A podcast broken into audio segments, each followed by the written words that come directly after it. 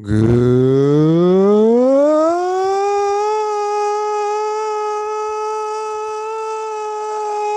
evening, Sports Zonians.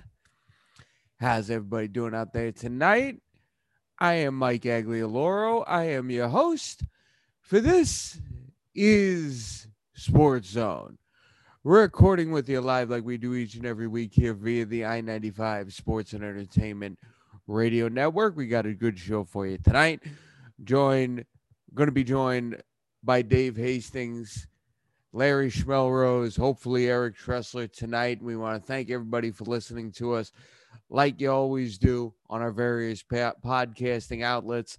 So thank you for listening to us, whether it's on Google Podcast, Apple Podcast, Spotify, Stitcher, TuneIn, Anchor.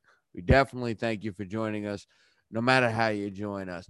And we got a lot to talk about tonight. We got the NFL Week 12. We got the Thanksgiving games, and I see Larry Schmelrose's ugly mug in the chat room. Larry, how you doing there? Larry, do you hear me? I hear you, Mike. Sorry about that, buddy. That's I all was right. uh, muting my television. Oh, that's okay. That means How you- are you? I'm hanging in. I'm hanging in. I'm doing all right. So, like I was saying, we got a lot to talk about tonight. We got the NFL Week 12. We got the Thanksgiving games. We got the Thanksgiving Giving Day massacre that the Cowboys suffered at the hands of the Washington football team. We got everything that went down this week uh, over the weekend. We got the Denver Broncos playing without a real quarterback. Uh, the fact that Week 12 isn't even finished yet because the Baltimore Pittsburgh game got pushed back to tomorrow at about 3:20 uh, in the afternoon there. So we got all that to talk about. We may have a little basketball to talk about. There's uh, not really too much baseball going on, so we're not really going to talk too much about that. Uh, but I tell you what, Larry, I tell you what, you're the first one here tonight. I, I don't know about you. I know what I want to start off with tonight. The Denver Broncos game against the Saints, where the Broncos played with no quarterbacks to speak of like I, this whole story was just crazy because it didn't really break for me. I didn't see it till hours before the game started. So all three of the quarterbacks uh, that they had, it was Jake Locke, Brett Rypien, and Blake Bortles. I guess none of them tested positive, but they were all in the trace testing um, for COVID. So none of them were allowed to play for the game. So the Broncos had no quarterbacks. They weren't able to sign any quarterbacks with such short notice. They petitioned the league to let them start their quality control co- coach, who had been with the team for two years. And the NFL didn't want to do it because they didn't want to set a precedent at, uh, so teams could stockpile their coaching staffs with former players which I think is stupid because you know something, we all knew this was going to be a one time deal.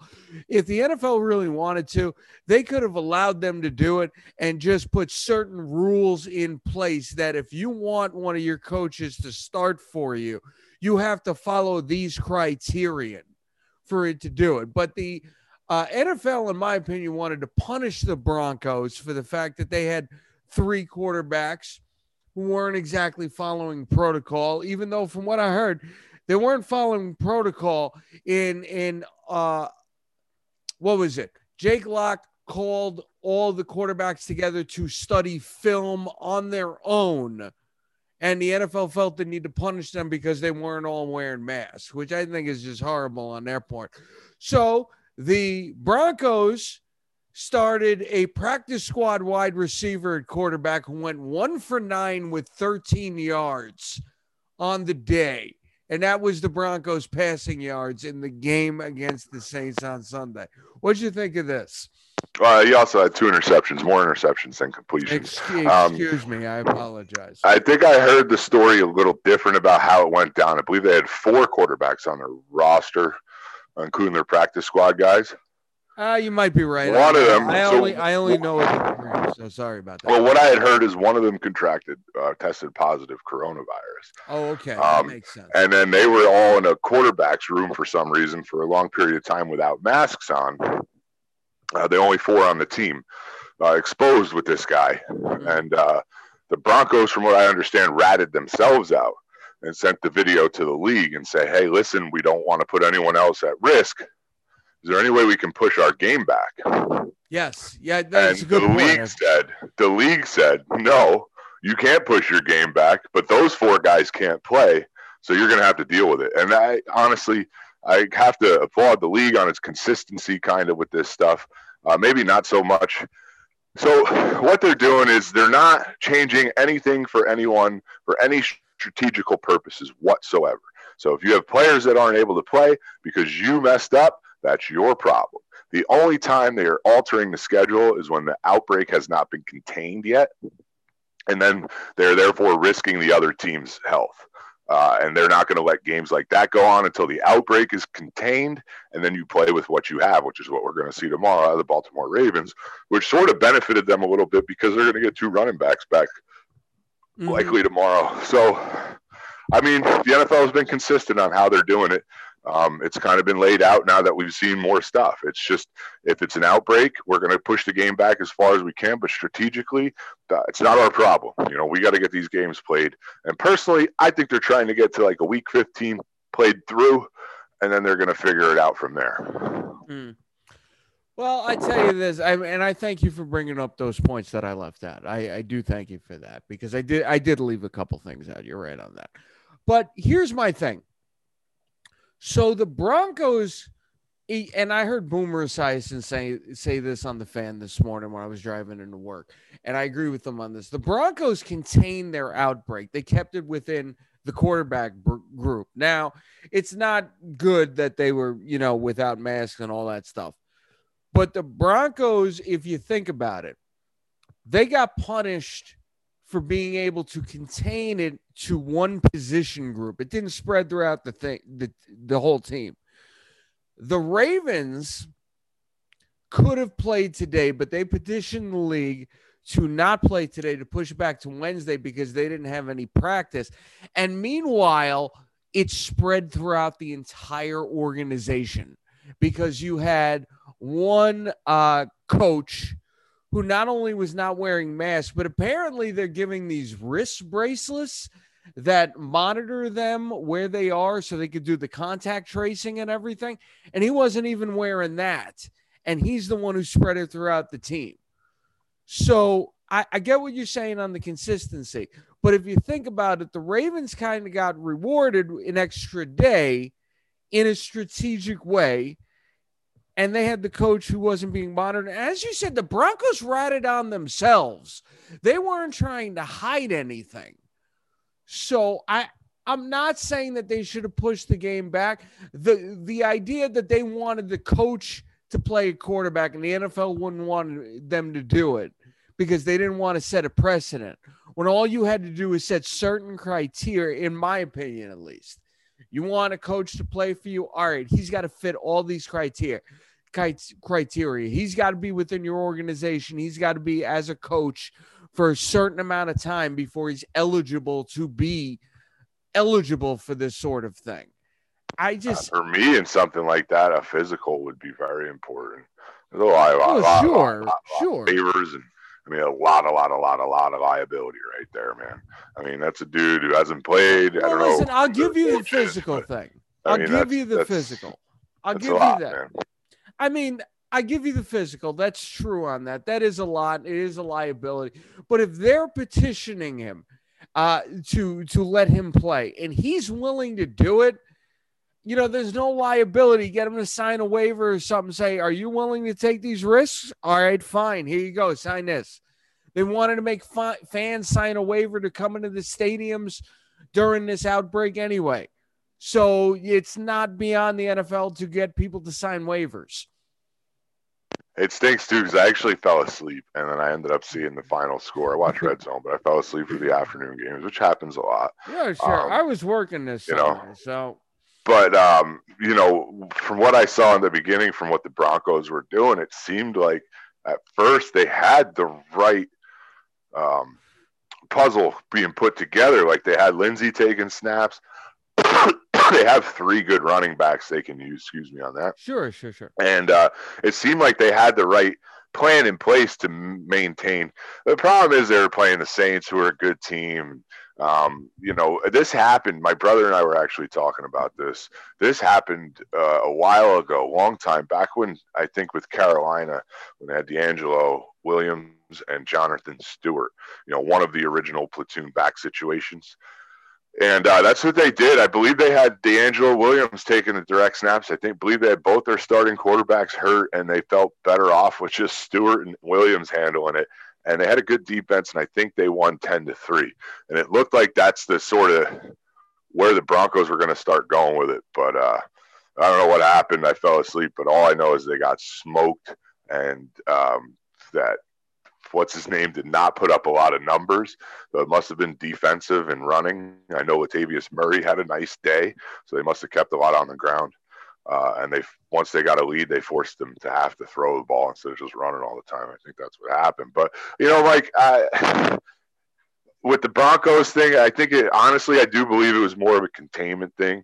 And who knows with the league, maybe it's more of a Broncos or Ravens Steelers thing.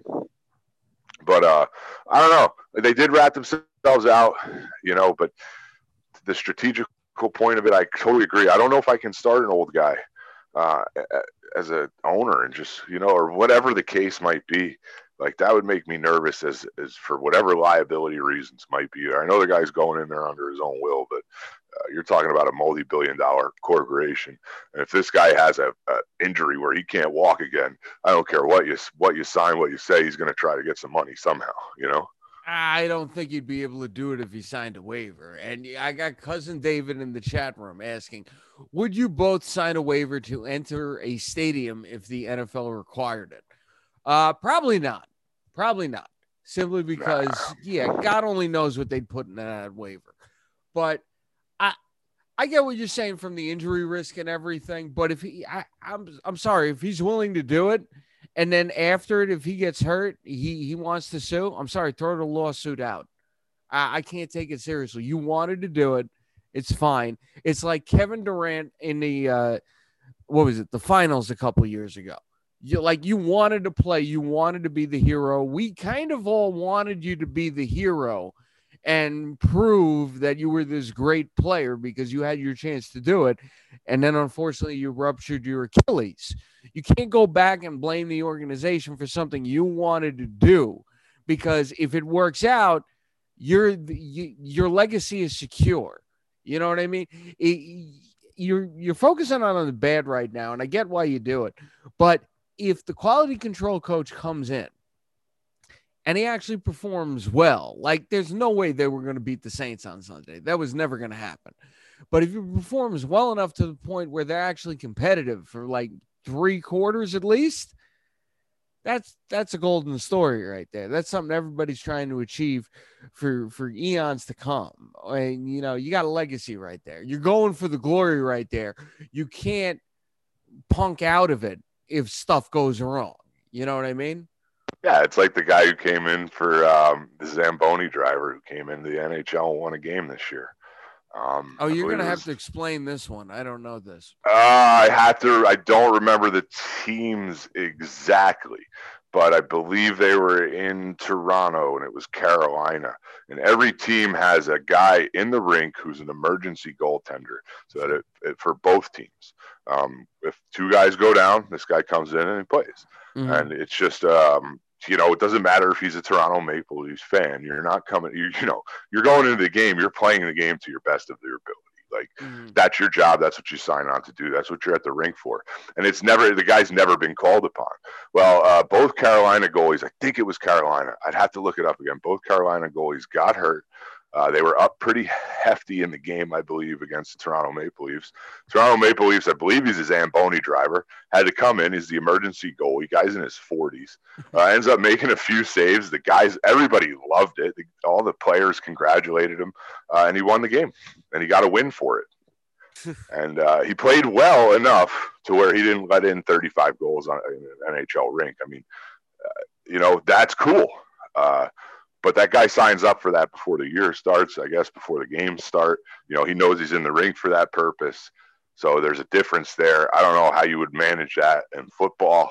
Uh, you know, maybe every team should have a quarterback, an emergency quarterback who's not with the team. Uh, I don't know. Well, I think if you're going to do it with the coaching staff, you have to put a rule in place where, okay, a coach can be your designated emergency quarter. I mean, whatever position it is, we'll say quarterback just for this example, because that obviously that's what happened you have to be with the team as a coach for a certain amount of time. Like I get the idea that you don't want them just signing a guy, hey, he's our coach. Oh, we got all these guys out. He's only been a coach for 3 days. We're going to make him our quarterback. Yeah. No, I get that because you don't want Joe I mean, honestly, the Broncos missed a golden opportunity here. Because why wouldn't you petition to have John Elway uh, be the starting quarterback? Like, honestly, like, have you seen John Elway? I mean, okay, fine, but I'm just saying, John Elway in his 50s is probably better than half the backup quarterbacks in the NFL right now. I'm sorry. I, I will take John Elway over like uh what Alex Tanney, the guy that the the Giants signed to be the backup. I'll take John Elway over Alex Tanney. Yeah, if, if everybody goes down for the Bucks, are they're going to put Byron Leftwich under center.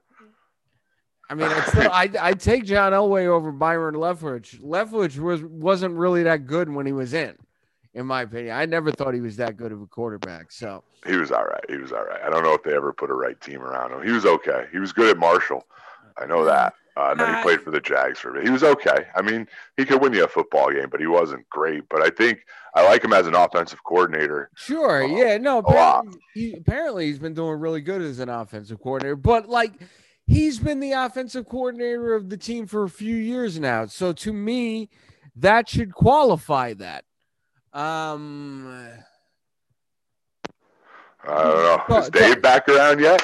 We got to hear huh? what Dave thinks about this. This uh, yeah, Dave and no, Eric. Where are they at? I don't know where yeah. Eric is. I mean, you'd probably know that a little better than I. I got to text Dave something real quick. So, what else did you see this week? What else did you like? I mean, I, where do you want to go from here? Well, you know, the you can always talk about the NFC least. Um, there's a lot going on over there. I N- think Washington NFC least. I see what you did there. Yeah, the Washington's got. Uh, the, it's crazy because two of the teams, actually three of the teams, I could even qualify the Eagles right now. Uh, other than you know DK Metcalf going wild on them, uh, the defenses are not terrible. The offenses are horrible, horrible. I mean, look who you got running them. You got Alex Smith. Uh, Wentz ain't doing nothing. Uh, to me, that guy never. He played 11 good games in the NFL, and everybody crowned him this great next quarterback, and he's done nothing else but 11 games. You know, so and Daniel Jones or Colt McCoy going this weekend, like I don't know. Their offenses are horrible, but they have good defense. It gives them a puncher's chance. If I actually am picking the Giants as a crazy man to upset the Seattle Seahawks this weekend because I think the Philadelphia Eagles laid out how to do it. And uh, I don't care if it's Colt McCoy or Daniel Jones. It's not going to matter who's under center. It's going to matter whether or not they're able to move the football against the Seattle Seahawks because they have the defense to slow them down. And if they can slow them down, they give themselves a puncher's chance. I thought, you know, the Eagles, the first quarter, first little bit of the first half last night showed you how to do it. I don't think that the Seattle Seahawks are as good as everybody thinks they are, and I know it's in Seattle. I think the Giants have the defense that can contain Russell Wilson and DK Metcalf, and it's going to matter as to whether or not they can move the ball downfield and keep their offense on the field. But I think they turn a couple heads, and I think they can upset the Seattle Seahawks. Um, that's where I'm going with that. I know everybody else thinks I'm crazy, but I've been watching it. I've been thinking this for three weeks and watching last night's Monday night game solidified it. I think right now the Giants are a better team than the Eagles. Uh, the Eagles could have won that game last night. Jim Schwartz is a moron. He pissed off one of the best receivers uh, that we're going to see for a long time as long as he stays healthy you know, uh, before the game. That's just stupid. I'll tell you this. I'm sorry to interrupt, but please uh, do. Yeah, uh, you know, I saw you had text that in the group chat this morning and I didn't know what you were talking about just yet. Truthfully, I'd forgotten who the defensive coordinator for the Eagles was. And then I saw the story on ESPN and I saw it was Jim Schwartz, and I was just like, yeah, he's a fucking idiot. Yeah, we've known he's an idiot though, so I'm not surprised that he's the one who have to have done this. Even though what the comment was, you're not uh, Megatron yet. You know, I he said that. he said I was in Detroit when Megatron was there. Yeah, you're not there yet. And when Metcalf was interviewed after the game, they said, "Did you play angry?" He said, "Yeah." They go, "Why?" He goes, "Schwartz." So here's the here's the thing. Like I read that quote and I get why Schwartz thought was that was a compliment, but I also feel like that's an incomplete statement. If you mean it as a compliment, you don't just leave it at that. You're not at Megatron yet. You're going to get there. You still got a little more to go. You say it away so it doesn't come off as an insult because I get that he didn't mean it as an as a compliment, but again, this is prefaced by the notion Jim Schwartz is a goddamn moron. Oh, and by the way, uh, not for nothing to this point in each of their careers, I'm not saying it.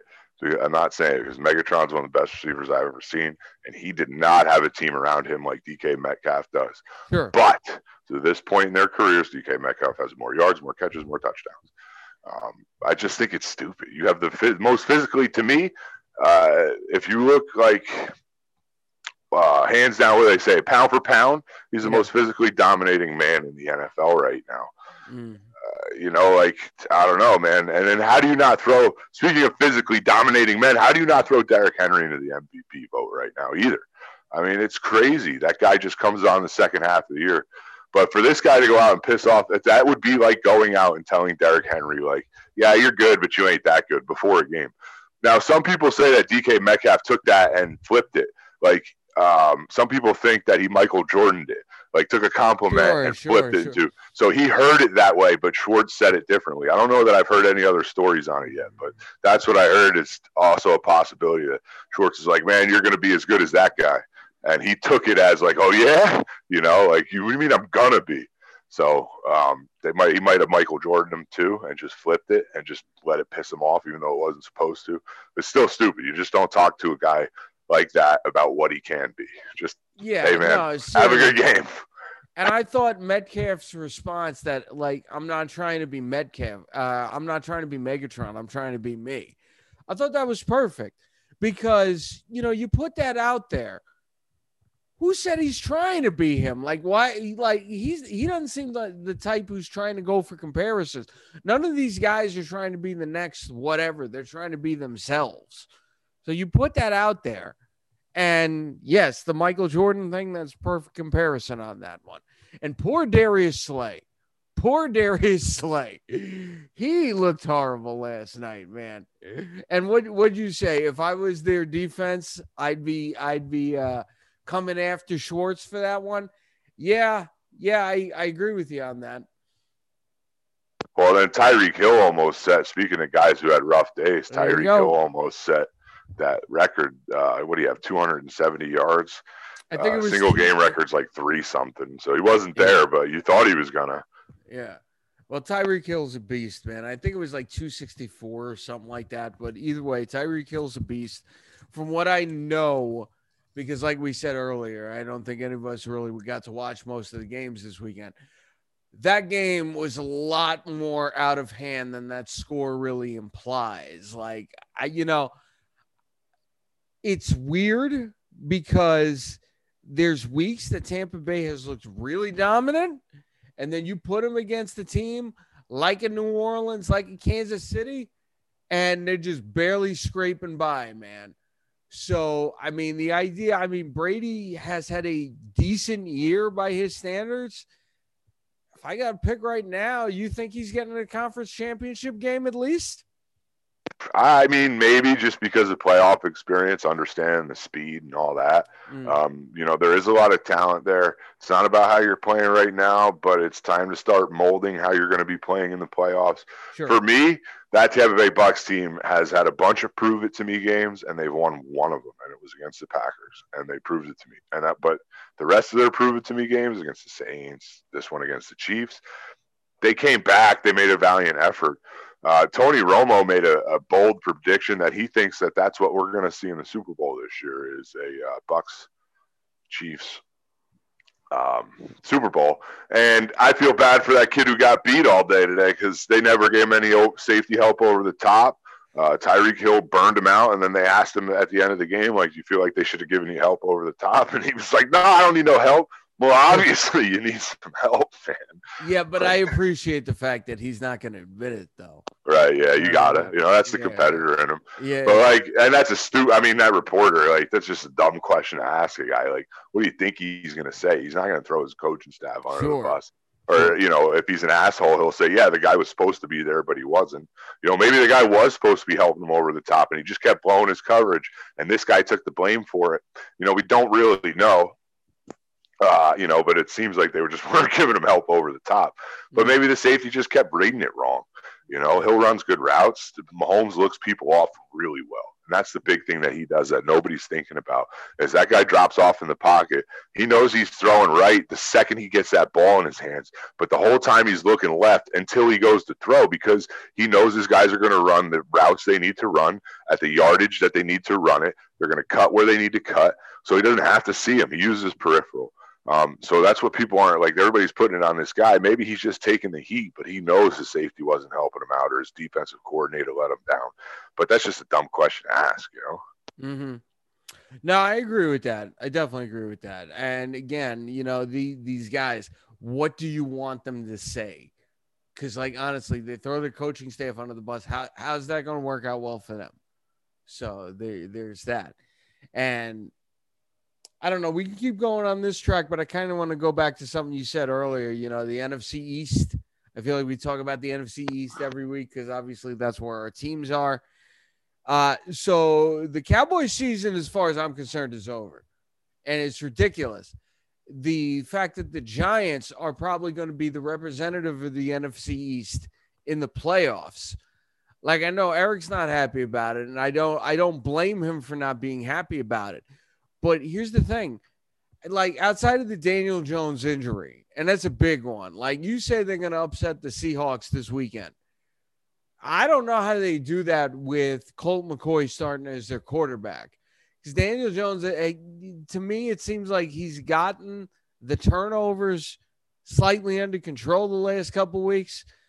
They don't look terrible, but you know, I I I don't really know what to make of it because it's a division we talked about it last week. Do you really want any of these teams to make the playoffs if you're a fan of these teams? I am on the yes side. Uh, honestly, man, like 0 and 16, 16 and 0. I, am different than most. I, I, you know, I know I have red zone in my right there, my beck and call. I just got to hit one button and I'm on red zone. I watch every single down of the New York football giants every single year.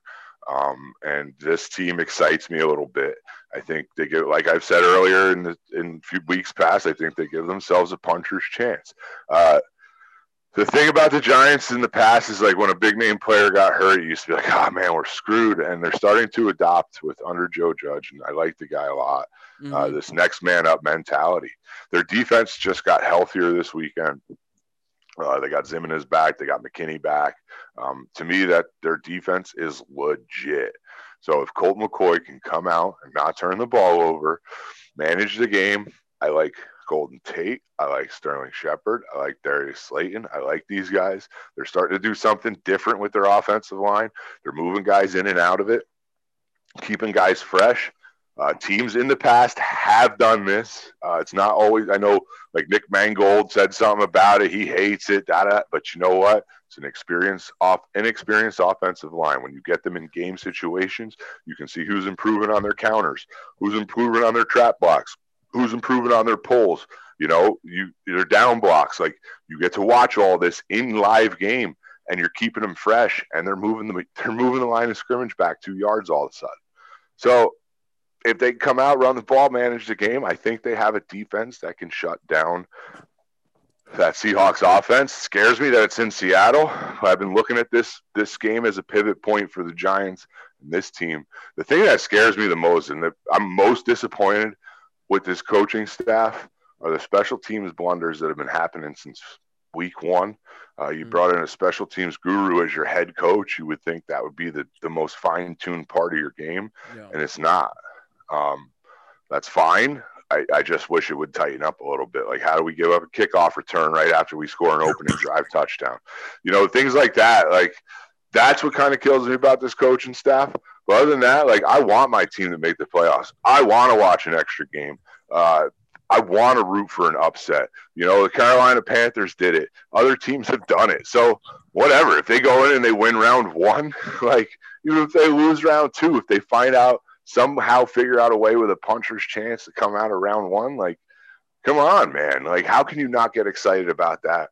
Especially for me as a fan, I love this defense and I'd love to see what it can do uh, with an offense that just doesn't give it to the other team all the time and they're starting you're starting to see it a little bit. I mean, I know they haven't played great teams, but these last three games are nice little warm-ups to see what we could do against the real deal. And uh, I really think, you know, that they're going to be able to go in and uh, do a number. You know, they can shut down. They're one of the few teams in the league that's that can shut down a Chris Carson, and Chris Carson makes a big difference for that Seattle team. Uh, they're they're night and day different when he's on the field. Um, so I don't know, man. I'm just I'm I'm hopeful, but I've been looking at it for the last three or four weeks. I'm a Russell Wilson owner in fantasy, so I watch a lot of Seattle. And I just think the Giants are a team that can turn some heads out of the NFC East by beating the Seattle Seahawks. Well, I mean, there's a couple problems if the Giants do wind up making the playoffs, and I know cousin David's pointed them out in the chat room. But let's welcome to the show right now. Dave Hastings is here tonight. Dave, how you doing there? I'm good, gentlemen. My apologies for uh, the late arrival. Had something come up that I had to deal with, and it ended up lasting longer than I planned. But other than that, I am well and very happy to be here with you. While Fife is, uh, while Schmel Rose is rooting for, uh, yeah, I never remember what the hell to call him either. So I'm with you on that one. No, no, I, I need to know better, Larry. I, I apologize. I, I, I'll, I try to avoid that slip up, and uh, you deserve better. So I apologize. But um, you know, I, I, am all for the Giants winning the division. I am officially team tank for Dallas after Thanksgiving Day. So by all means, want to keep that top five pick. You guys can take the division at five and eleven. I'll be more than okay with that. But other than that, I do got to agree that defense has shown some signs. Um, I, I, don't like how well they Cincinnati was still able to stay in the game. Uh, I know that special teams kickoff return touchdown was a major factor to it. Uh, and kind of connecting with what Larry said, like, you know, you bring in a special teams guy as your head coach, you'd like to believe that that part of your uh, team, if any part, would be the part you could truly rely on. Um, but he still kind of lets uh, Cincinnati hang around way longer than they should have. And if we're being honest, Cincinnati had a chance to drive down and actually win that game. Uh, now the defense stepped up, forced a turnover, and you know was able to put that game away. But you go up against the Seattle, you go up against the Green Bay, you go up against these teams that have experienced quarterbacks. Like that, the odds of that happening are a lot slimmer. Um, but all in all, I, I'm I'm team tank for Dallas. Let's go. I don't know how you call a fake punt on fourth and ten inside your own 30 yard line, and when it's a four point game. But I, I don't need to dive into that but yeah, I mean, look, the Giants look tough, man. And uh, like your cousin pointed out, I think your biggest concern it may not be Judge as your head coach. It, it, it may just be the idea of letting Gettleman hang around longer to kind of do what he's been doing, and that's been for the most part putting a below average talent team on the field. Yeah, I mean, I was going to go there myself. I don't understand. Like, here's the thing I get that if you're a Giant fan, you're not necessarily rooting for your team to lose because I don't think anybody really wants their team to lose. I don't even think Jet fans want their team to lose. I think it's a painful thing to watch the team lose every week, even if you know it's going to help your team out in the long run. But the idea that the Giants win and Gettleman gets to save his job, and we all know Gettleman should not be the general manager of this team here. And a peripheral effect of them being able to make the playoffs is that Gettleman makes his job, uh, keeps his job, excuse me, that's not a good thing at all. And like, I get you want your team to make the playoffs, but it's like Gettleman should not be your general manager going forward, in my opinion. I uh, agree, you know, and I put a little bit of faith into the Maras and Tisch's football experience and years and years of experience. I know that they're loyal people. I know that if this team does turn it around and turn some heads and maybe win some games that people don't think they should and and you know put up a battle at least, not win, but if they do make the playoffs, and let's not get it twisted, Washington Redskins with a legitimate front four still have a chance to take the division. Um, you know, they may have a better chance to beat the Seahawks than the Giants do, but I think one of these two NFC East teams will beat the Seahawks. Um, but you know, I just I think that they're smart enough to realize that this is Judge that's getting this team to play better. It's got nothing to do with Gettleman. I still don't have confidence in the fact that Gettleman made the decision to bring in a guy like Logan Ryan or Martinez. I feel like there's an intern somewhere doing a good job or something, dude. Like I do not have confidence that that guy that that guy made those decisions, but I want the dude who made those decisions. Like I feel like I know you guys hate the fact of bringing in a new general manager with a, a coach who's been there for a year. For me, and it's situational. And in this situation, it's a little bit different because you have a coach coach who's changing the culture of the organization. And uh, if you want your culture to change, it has to start from within. And whether it's successful enough to win you a championship or just put you on the right path, you need to bring in a general manager who's on board with the culture change right now. Mm. So I don't know that it's necessarily like with the Jets. They got Darnold. They were trying to build a quarterback. They were trying to win. Right now, the Giants are just trying to change their culture. And I don't think you necessarily need to worry about bringing in a new GM. I think if you go into the playoffs with a losing record, you know, they basically told the guy like losing record next year and you're out. Now, if you make the playoffs on a win because of that, that's uh, he still told the guy losing record and you're out. Mm-hmm. So if you make the playoffs on a seven and nine, somehow you get seven wins in the in this season. Um, I still don't think you keep him around. I think you can promote within from within. You can bring in a young general manager. You've got a young coach. Uh, I feel like they're going to get it's. I hear more and more about them leaning towards letting Jason Garrett walk or firing him at the end of the year. Um, so Garrett might be on his way out the door. You may have oh, a new no. offensive coordinator oh, come no. What a shame. Which is fine because if you look at it, like I feel like in the beginning of the year there was a Garrett effect on that offense. They were they would have like good drives going, and you'd see them all of a sudden run some stupid ass reverse for some reason when they were moving the ball three or four yards of play, running up the middle, uh, throwing quick slants, and then Garrett would run some shit reverse that would lose seven yards, and they'd go from second and two to third and ten um, you know, like that. And then I think Judge effect started taking over. He just started taking over that offense a little bit more. Like he started taking over that offensive line a little bit more. I like the I hate micromanagers, but I like the mentality is if you're not going to get the job done, I'll get the job done for you until I find somebody who's going to do it. And I like that mentality. And I just like what they're doing, man. And I think his effect on that offense, he's telling them just be simple, run the ball, simplify the game, and it's helping the team. And that's what they're doing. They're getting back to basics. That's why you're going to see Garrett gone, and you're just going to see more and more culture change coming to the New York Giants. And if they don't win a Super Bowl for five, six, seven, eight years, but they come out and they put a good product on the field, and then nine years, 10 years down the road, they figure out a way to do it, and it started here, that's where I'm going to say it started because it started with Joe Judge. Whether he's there or not, it's starting here. If this continues through and they win within the next decade a Super Bowl, it's because of this man. Mm. Well, here's the thing. I I like Joe Judge, and I know we've kind of said this before.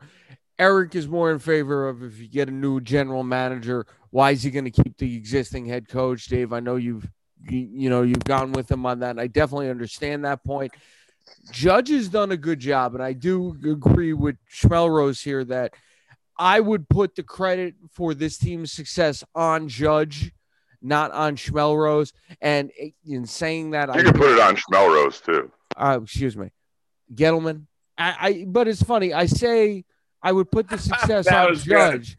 Well, here's the thing. I say I would put the Giants' success on Judge, and then I hear Eric's voice in my head saying, "What success? They're still under 500."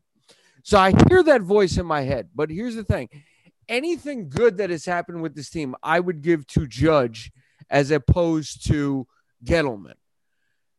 There is something to be said. If you think Judge is your guy long term, you could always fire the general manager and have the head coach have input in who the next general manager is. We've seen that before. Now, I'm not saying he's in a Belichick class before, but the idea that you have a head coach putting input on who the next general manager is, I mean, for Christ's sakes, they let Adam Gase do it. And I think we all agree Joe Judge has more of a future than Gase does. So I don't think that that it's that out of the realm of the possibility. All right, now if you want to laugh at the mistake I made, go ahead. No, I, I mean it was good just because it, there's nothing bad. I mean, think about it, Mike. If I was like, I wouldn't put the blame on the Cowboys season on Mike. Like, yeah, it'd be a funny slip Yeah, up, but at the same yeah, time, it's you're been sitting a in your shoes long like, damn straight, Dave. You can't blame me. Yeah, no, uh, no, that's very true. That's very true. I didn't You know, what I shit. mean? so like, I wouldn't that have to me was taken Mike McCarthy. I would have hired Mike McCarthy for the Jets before the Cowboys. But yeah, no, it's been a long. That's what I wanted to ask you guys as Cowboy fans. Like, do you think they should get rid of the dude or what? Like, I know it's only one year, but and he was look. I don't know. Dak was looking good, but I just don't think. I think McCarthy is a good offensive coordinator. I don't think he's a good head coach. So, uh, Schmel Rose, I will say this, and this is my reasoning on why you do not get rid of McCarthy.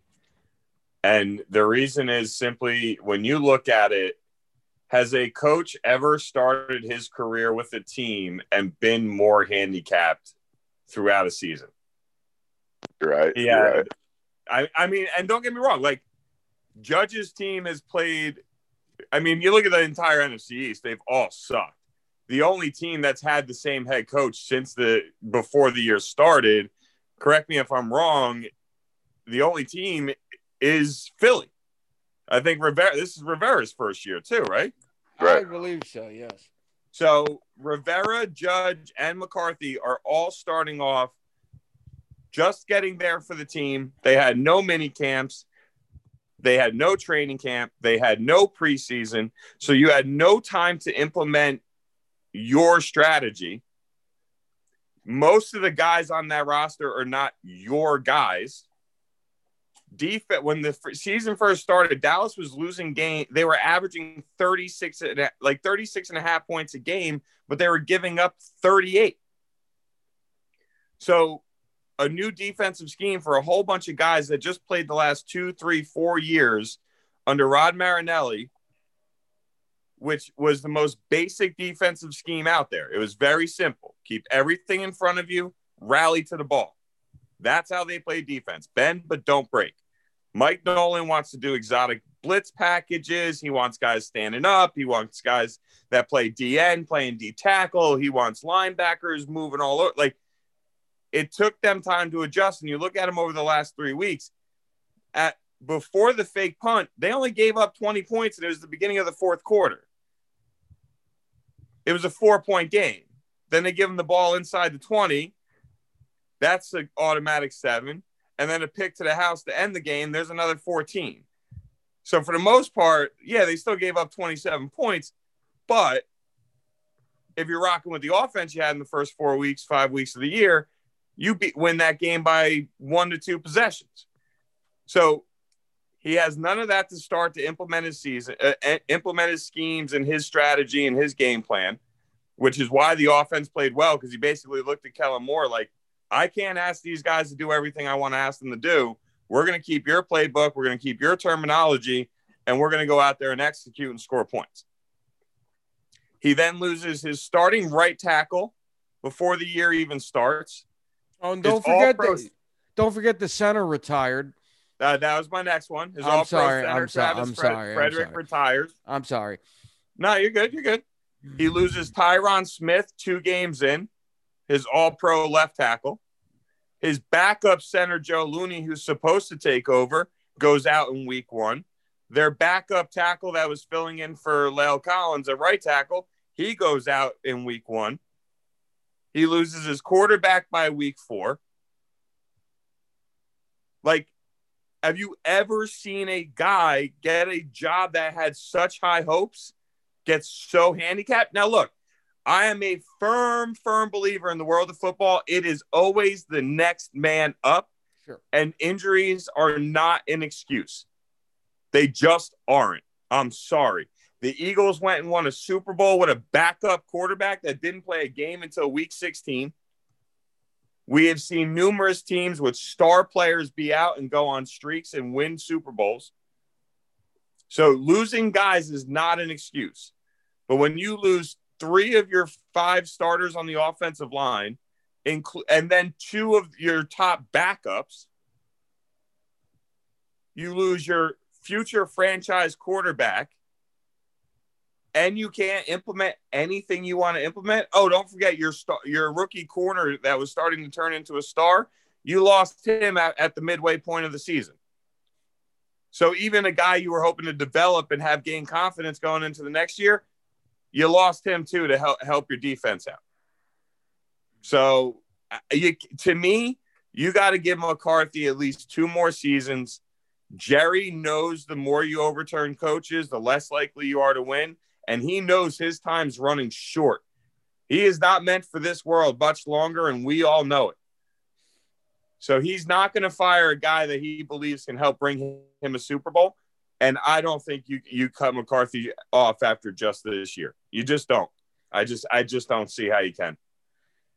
Well, so do you believe? Do you guys believe in Mike McCarthy though? Do well, you believe in the guy? If, if Despite I, all that, if he had his whole like, do you believe that guy can win you a Super Bowl? Well, here's the here's the thing. If I can go for a second here, I'm just gonna say yes, and then if you need me to explain it, I will. Well, let me let me say this first because I, I definitely want to hear more on that. But here's my thing.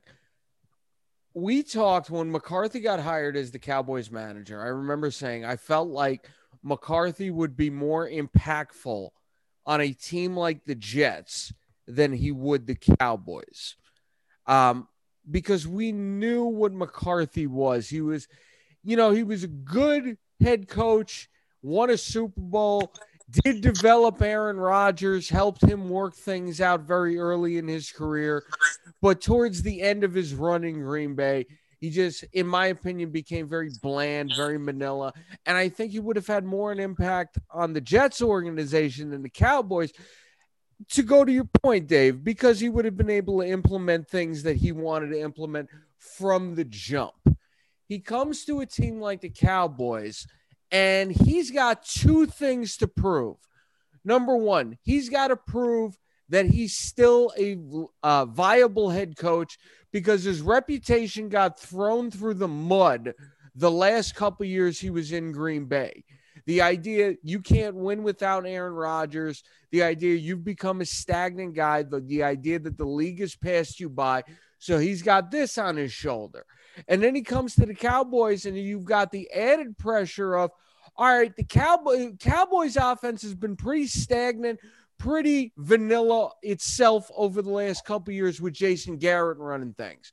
So not only do you got to prove you can win without Aaron Rodgers, but you got to prove you can turn the Cowboys offense around and make it uh, much more, I, I, don't really know what to call it, exciting, uh, unpredictable in a way that Garrett never would have. So you got those two things on your shoulders. Mike Nolan has been a terrible defensive coordinator, in my opinion. Like, I was never a fan of Marinelli as a defensive coordinator but the idea that you're taking guys and to kind of go to something you said there, what they're used to is more mundane. And then all of a sudden you're trying to throw all these different things at them at once. And it's pretty obvious you don't have guys that fit the scheme that you're trying to implement there. We've already seen Everson Griffen get tossed aside on that one. Uh, you know, they they let a few guys go here and there. A lot of the guys that they brought in this offseason did not fit what Nolan has been trying to do. I dump him as soon as possible, in my opinion, because I that defense has been a disgrace. Do I have confidence in McCarthy being the guy to get us to the Super Bowl? I don't know on that one. I mean, my my pessimism, and yes, it's from being a Met fan and a Cowboy fan, says no. I, I got to go with some of the things that Dave said, though, in terms of all the injuries you had. And Dave, you were kind of light on the offensive line injuries. You lost four starters on the offensive line because you kind of forgot about La'el Collins. He was a starter on the offensive line, too. So you lost four starters on the offensive line. I mentioned him, Mike. Yeah, but no, you said three starters. So yeah, you, three starters. Yeah, but Tyron Fred Smith, La'el Collins, and Travis Frederick. Yeah, but you also lost Zack Martin for a bulk of the season too. Like he played a few games, but he has not played most. Zack Martin. Zack Martin's played every game this year until he got hurt in Thursday's game. I thought he missed a few games before that. All right, then I'm wrong. I'm wrong then. You you but anyway, the point is still the same. You look at all he's been missing this season. Right off the bat, in my opinion, McCarthy had kind of an inevitable, um, unenviable task ahead of him to not only take this team and take them to that next level, but to uh, dismantle those stereotypes that have been kind of put on him the last couple years. And then you throw the added thing of having Dak Prescott go down, all the guys on the offensive line go down, the defense not doing what it's supposed to do. I wouldn't be opposed to him being fired after this season, but the problem is, I don't know that you're going to get anybody better who could have handled it better. So it's not that he's the best option, it's that there's no better options out there, if that makes any sense. So go ahead. I Dave. hear. Go ahead, Dave. I, I mean, look, uh, it to me, look, uh, the dude out in Kansas City, the offensive coordinator, uh, quarter, Eric uh, oh my god, yeah, offensive coordinator.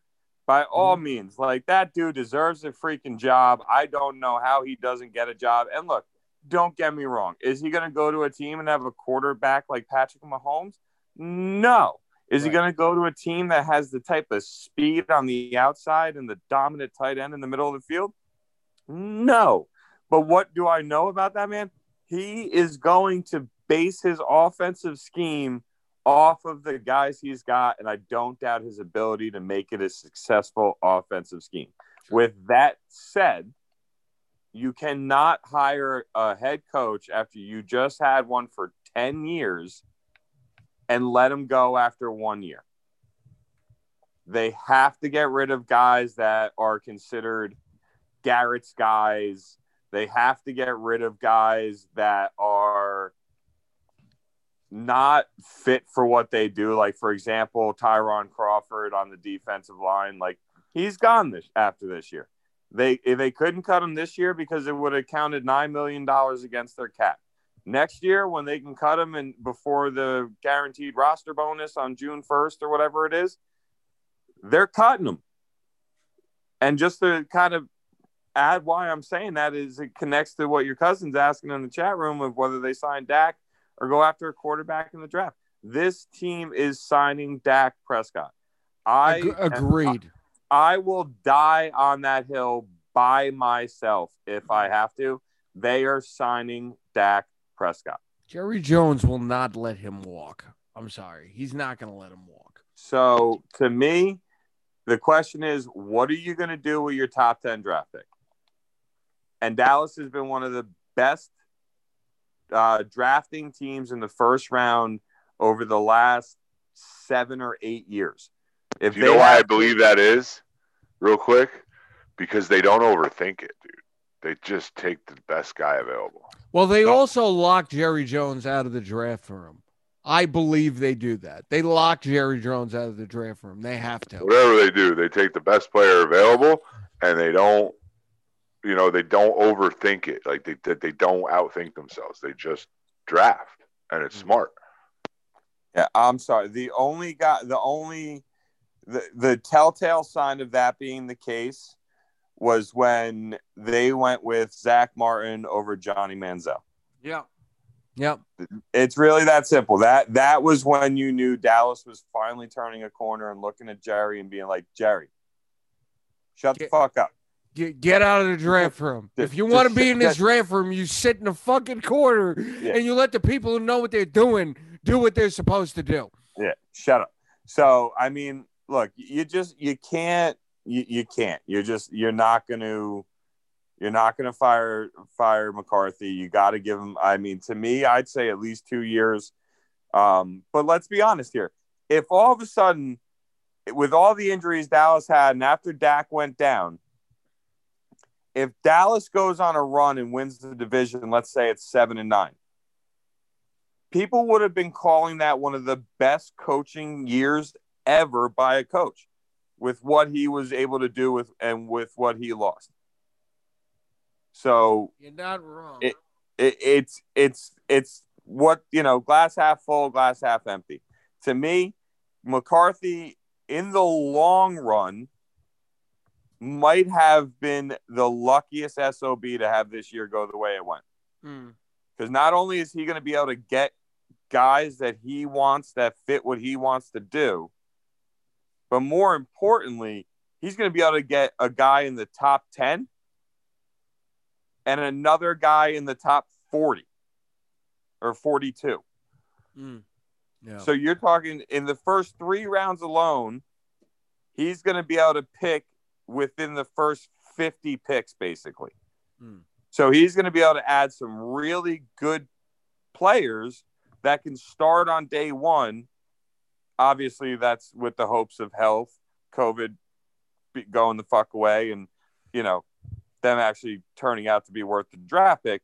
So a lot of factors matter into that. But let's just say he gets three guys in his first draft, second draft ever with the team, and he took all three of them in the top 10 of each round. You're talking a really quick opportunity. You get everybody back healthy. And if this, I mean, to me, if this team has the opportunity to start week one next year healthy and can stay respectably healthy throughout the year, they are a team that should not only win the division, but they are a team that should be able to go on a run in the playoffs. And if they don't even come close to that, then you you could get me to change my mind after next year. But to me, right now, I'm going with it. You got to give them at least three seasons. Yeah. Oh, you're right too. If they come into the NFC least next year, uh, I honestly believe that the Giants and the Redskins have promise. I feel like the Eagles have taken 15 steps back um, but Seriously. as far as the Redskins and the Giants, like they have promise. But if Dallas comes in next year healthy with this team, um, and they don't win the division, I would, for me, that's got to be on the coach. You know, if they stay yeah. healthy, they come in healthy. For me, I've never believed uh, in Mike McCarthy. I feel like Aaron Rodgers was going to be who Aaron Rodgers was going to be. Um, they won that Super Bowl in spite of Mike McCarthy. Uh, I feel like he's he'd be a good offensive coordinator, but I always believe in guys who believe in run games. And I don't like how wherever he goes, the run game dies. And I just mm. don't know if Dak. I mean, Dax uh, to me is a great leader, and they'd be stupid to let a guy like that walk. And if they let a guy like that walk, I'd love to see him wearing Giants blue. And I hate to say that, but just the way he is, man. That little thing where like he threw a, a Gatorade cup, a paper Gatorade cup. He was like the third string quarterback or something. And he threw a Gatorade cup at the the garbage can, and uh, he went and missed, you know, and he went and picked it up himself. There's like 15 other people around to pick that cup up for him, but he got his ass up all like it's just the way the guy is. Like I love it, and he's just I just love to have him lead my team. So if they let him walk, I think it's stupid. But if he was the only guy to go down this year, and Dallas looks like they do now, and it was just Andy Dalton replacing Dak Prescott, I'd have a different thought. I think. Like uh, I think you can't blame Mike McCarthy this year, but if he doesn't do it next year with a healthy team in this division, then you can. But if he only Dak went down and it was Dalton, I wouldn't be saying that just because they only franchise tagged him. They didn't give him that long term contract. Like you signed Andy Dalton just in case for that reason. So if it was just that injury, then I wouldn't. I'd say you know this guy's got to go if they had this record. Sure. Yeah, I would agree with that. I could understand that because to me, Dalton's good enough that if the rest of the Cowboys roster is 100% healthy, he, he could he could get them to close to 500, if not 500. I just feel like Jerry Jones hires good offensive coordinators, but he hasn't found a good head coach in a very long time. Well, yeah, the last one is a Hall of Famer. Let's be honest. But um, I, I want to say one thing because Schmel Rose, you said it. Cousin David is saying it in the chat. Dak Prescott is not walking this off season, whether it's the franchise tag or a long term contract. Dak Prescott is going to be a Cowboy next season. There's no way he's going to be with another team. At the very least, he's getting the franchise tag again this season. I, I don't. Not really walking right now either. But sorry. Okay, see yourself out on that one. But uh, yeah, yeah, no, I'm not. I'm not laughing at that one. Uh, Yeah. uh, Mr. Eric Pfeiffer. Yeah, Yeah. You, yeah. you get the you get the government name when you make a bad joke like that. oh, that's perfect. Ouch. That's Ouch, perfect. that's, That's the fake Larry perfect. Melrose. That's fantastic. That's awesome. Yeah. I got you, Larry. Thank you. Um, oh yeah, but this idea that okay, he's an unrestricted free agent. Do you think he's going to go elsewhere? No, he's not going to go elsewhere because the Cowboys can still franchise him this season and pay him thirty-five million dollars for one season. Oh, that's such a hardship. Oh, you can't get a long-term contract. You have to play next season for thirty-five million dollars. Oh, we should all be that unlucky. It's actually it's- close to 38, Mike. Oh, excuse me. Yeah, Do they no, do it, it- though? I am so bad. sorry. Coming I off am- a broken ankle, do they give him $38 million for one season? yes, yes, they will Okay, give him that. sure. They will give him that. Especially when you know you can get out of it. How do you get out of it? One I'm year. just saying, the franchise tag's a one year. That's it. It's Oh, yeah, guaranteed. yeah, it's yeah, over. yeah, If- yeah, if yeah. he has a bad year, and Yeah, yeah. doesn't look like the same guy after the injury, Yeah, like yeah, you're like, all right, bye. No, I thought for some reason I thought you meant like the middle of the season. I was just like, how's that possible? No, so yeah, bad. no, no, he's getting he's getting either franchised or he's getting a long term deal. Dak Prescott does not play next season for another team. It's not happening. To sign a quarterback that you may not want, they want him. What I like, I, I don't get that. The Cowboys. no, no. He's saying he's saying Oh, to sign a quarterback that may not want to be there. Dak Prescott doesn't want to be a Dallas Cowboy. Excuse me. I mean, I was just about to type that in the chat. Look, I, I mean, I'm kind of interested to see what Larry thinks on this one, but I mean, my thoughts on this one, I Dak get, I could, to be a I could see that because if you think about it, they tried to give him a contract before he hit his fourth year and his final year of his deal, and they lowballed the shit out of him. They came in under 30, 30 or they came in under $30 million a year, and the kid just finished winning his second division title. Well, wait a minute. Wait a minute. I'm sorry. Didn't they give him 30 million and he wanted 40 million? they were compr- they were at a compromise of about 36 million. The problem was that dallas wanted a five-year deal. Dak wanted a four-year deal Yeah.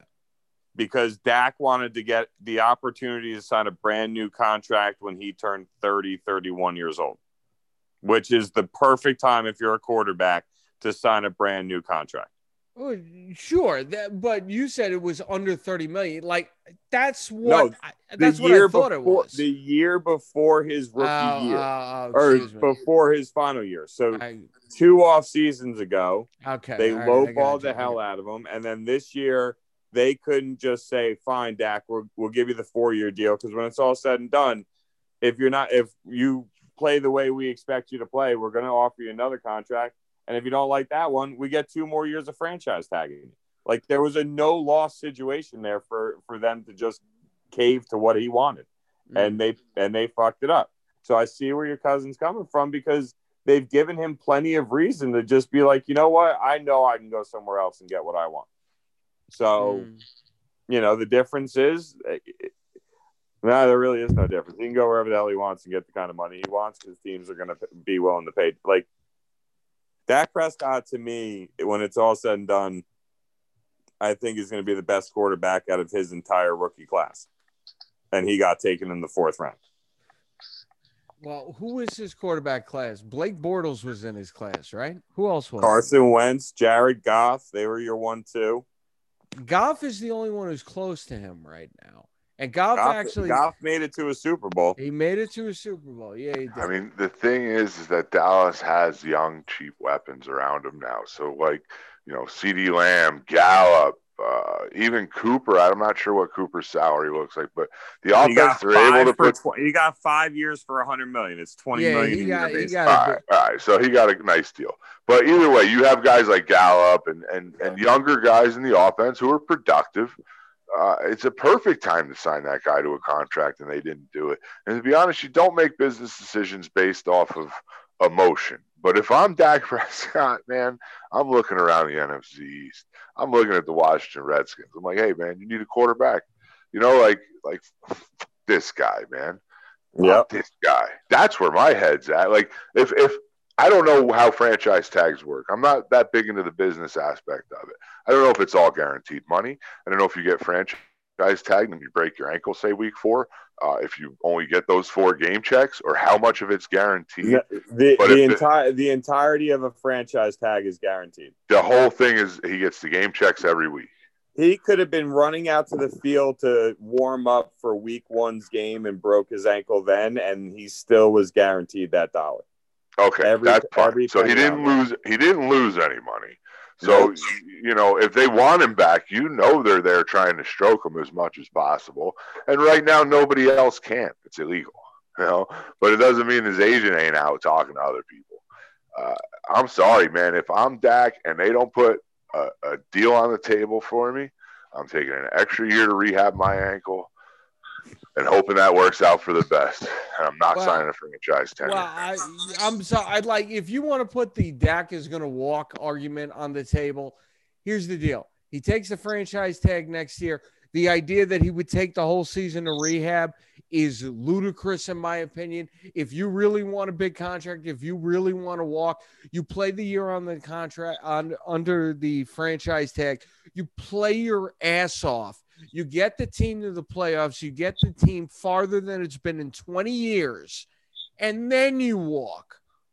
That's or you only... bust your leg up one more time, never having had a long term contract, and being one of those players. still got thirty eight arguably, that it season. doesn't matter. There's other yeah, quarterbacks Mike, who are out there getting hundred million guaranteed. Mahomes like, got five hundred million. But that's, that's what I'm saying. That's like, not all guaranteed, eh, though. But he, this is, I, I can understand if we're talking about someone who hasn't won two division titles, but you're talking about a guy who deserves to be the face of your franchise and has deserved to be the face of your franchise. I, that's and deserves way more than one year, $38 million.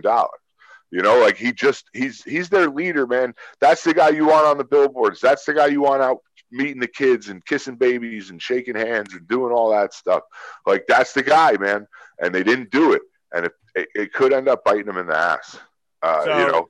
So Schmelrose, the only thing I, I know you mentioned that you're not into the business side of things. So the only problem for Dak would be is if he refuses to sign that franchise tag and decides not to play next year, he loses a year of eligibility which means Dallas could franchise tag him the next year. Mm-hmm. So either way, he's in a bad, bad. Yeah, boat. like he, yeah. he's better off signing the franchise tag and giving it his best go. But like I just said to cousin David in, in the chat, if I'm Jerry Jones, here's a blank check, Dak Prescott. Please don't be too harsh and go win me a freaking Super Bowl. I'm, I'm sorry. sorry. I, that, if I, am da- if I'm Jerry Jones, here's the blank check. Take what you got to take let's move on so I can do what I got to do. Because for everybody that's worried about the salary cap, if you haven't figured it out by now in the NFL, the salary cap is there, but the salary cap does not mean a damn thing. I agree. I there agree. are so many loopholes in the in the collective bargaining agreement, in how salaries work in the NFL, that when it's all said and done, if a team guarantees you a hundred million dollars and then they tell you that they want to let you go the next year, guess what? there are ways for them to get out of uh, get out of a percentage of that not pay you everything up front make you wait a certain amount of time to get that money spread the money out across numerous cap years. It is absurd. So if you're worried about cap room and cap space on a team you are wasting your time and energy because nfl owners own that system they run that system and the players are literally nothing but employees. Mm. and they can do whatever the hell they want and whatever they think is guaranteed to them is not guaranteed to them. Mm-hmm. Other than what they take when they sign that contract and that signing bonus, everything else is in flux. Everything else is up in the air. Yeah. I, I do want to wrap this up a little bit because I'm just looking at the time right now, and uh, I, I did not realize we went on this long here. Here's the deal. It, bottom line, what you said, Jerry Jones handed him a blank check. I believe Jerry Jones is going to do something like that. I don't believe Jerry Jones is going to let him walk. Jerry Jones is taking pl- care of players who have done far less for their franchise and have had far less of an impact on their franchise than Dak Prescott. So the idea to me that Jerry Jones is not going to take care of him, I'm sorry. If, if it happens, I need to see it to believe it. Jerry Jones is going to do the right thing here. Jerry Jones is going to take care of him. Jerry Jones is eh, for every negative thing you can say about him. You can say he's an idiot. Guess what? He's an idiot with fat wallets, fat pockets, and he's going to do something with it. And he's going to give Dak Prescott the money. Dak Prescott. I, I, I see cousin David talking about the Jets and the Eagles in the chat. No, he's staying with the Cowboys. That's gonna. I happen. hope he does because yeah. I know. I think if he doesn't, he's really gonna regret it. Uh, I agree with you on that. I also think it's funny because you know the argument has always been: Is he a franchise quarterback? Is he a franchise quarterback? Now he goes down. We see what happens when he's not there. Now everybody sign him, give him whatever the hell he wants, and I agree with it. Give him whatever the hell he wants. Just give it to him. All right. Anyway, let's do some picks here. Let's do some picks here. Let's take a look at where we're at here. I don't know if anybody gave Eric the games that we picked last week. Um, but I can tell you right now, the records where we're at right now on the season. Dave, until I know whether or not Eric got his picks uh, from last week, you are now in sole possession of first place. And you sound so surprised, Mike. I mean, come on. I do, I do it every year. Not sound. I did not sound. You made that up. 40 and 22 on the season. You we all went 3 and 1 last week. We all picked the same teams. So, we all went 3 and 1. So, Dave's at 40 and 22. Schmelrose is at 39 and 23. Schmelrose, I will not use your government name for this right now. And I'm, I'm, I'm, we're hanging on to that line. That's a good line. We're going to keep that line. Uh, I'm pulling up the rear at 36 and 26 here. So let's do some picks here this week. Schmelrose, uh, because Eric is not here tonight, you are going to do uh, both your Schmelrose shit show and you are the designated person to do the toilet bowl of the week. So I think that's that? appropriate, Mike. Yes. Very appropriate. Yes, I think so. Melrose handles the shit. There you go. Exactly. There you go. There you go. there you go. Get all up in it. Uh, Dave, you want to start with your first game? Who you want to pick? Well, I mean, I don't know if I missed it, and if I did, I really hate it. But like, are we counting the Baltimore Pittsburgh game as an option for this week since they're playing tomorrow? No, let's not. Let's not. Nah, because that still technically counts as week twelve. So I know, and I just saw on Twitter, um, they reported two more positive tests today, but waited until the players were on the plane to tell them. Oh, that's nice. Oh, that's like, that's fantastic. Like, are you so now the whole team is done? I don't know how they play in this game. I, I have no idea. It, don't tell me you care about player safety. I'm sorry. I don't. I don't want shit. No, I no. think what they care about, my personal opinion, of sitting here thinking about it, and I, will get it through quick. I'm sorry, but I think they're going to try and get to week 15, play through week 15 any way they can, regroup, and try and figure something out from there for a playoff situation. Mm. Okay, I could kind of see that. Week 15, yeah. the records, I think by week 15, other than the NFC least, the records are, uh, you can't argue them. You know, uh, they're going to be what they're going to be. And if you act, act they're going to expect, I just think they get to week 15 and they try and do it. I think that's what they've been trying to do all along. Just push it to week 15. For some reason, that number sticks out in my head. And then we can shut it down. We can create a bubble. We get everybody healthy and we can regroup. And I think that's what their, their plan is to try and make some money. Mm. Well, cousin David is pointing out, he's painting a very morbid scenario in the chat. Wait for a player to get sick and be on a ventilator, then they'd have to own the optics. Then we could talk about the shield. That, oh, that, trust me, uh, your cousin's not wrong. I mean, let's be honest. Not, the NFL, they always wait till the worst happens and everybody starts freaking out about it before they do a damn thing that. Oh yeah, no, we've talked players. about it for years. You know, they want to be reactionary rather than proactive. This is like a a much worse like the Ray. You know, I always go back to the Ray Rice thing. You know, you could have been proactive about that. You didn't want to. You wanted to wait till the video came out, and then you just reacted to it because everybody was looking at you, going, "What the hell is wrong with you? How did you allow this?" Yeah, it's the same they, thing. They basically they're basically like a teenager that just hopes they don't get caught, and when they get caught, they own up to it. Sure, sure, I agree with that. Um, all right, so uh, Schmelrose, what's my segment again? The the the Hastings highlight of the week. I knew I couldn't say it as good as you. Yeah, um, no, right, yeah, so, enjoy that. He can't do it for me because he can't pronounce my last name. So I think the game that has not only some of the biggest playoff implications um, when it comes down to standings and wild card seedings and all of that, but may actually be a really entertaining game is the Browns at the Titans. Um, yeah. The Browns have done more than enough to make all of us sit there and be like, all right, there's no way you're actually as good as your record is. But I think all three of us can agree on one thing when it comes down to football. We respect Bill Parcells, and Bill Parcells always said, you are what your record says you are. So I don't know about you guys. That kind of says some volumes when it comes down to uh, the Browns.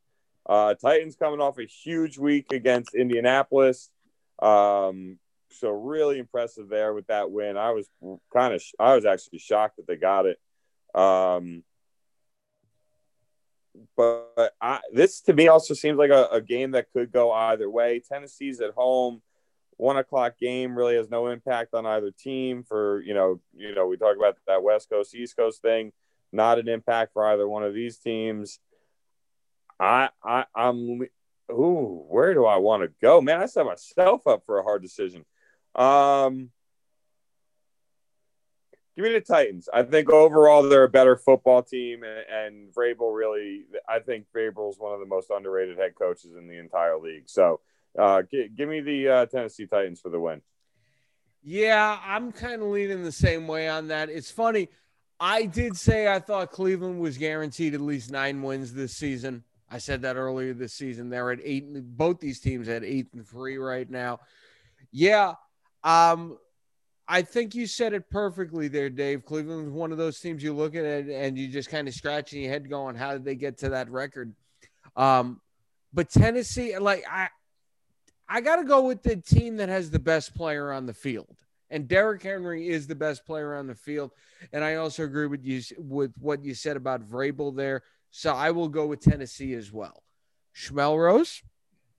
I'm with you guys with the Tennessee. Uh, I think it's crazy scary how good Derrick Henry gets as the season rolls on. Like it's against all the laws of physics and science. Uh, I think he's going to do a number on that decent Browns defense. And you're right, like they their record, they are what the record says they are, and they are going to be probably around eight and eight or nine and seven when the year is said and done, in my opinion. Mm. But uh, you know, I, I think I'm going Tennessee there. I do. The Browns are interesting to me because I like the fact that last year was the hype. I didn't buy into the hype myself last year. Um, now this year they're playing good football. They're eight three midway over past the midway point.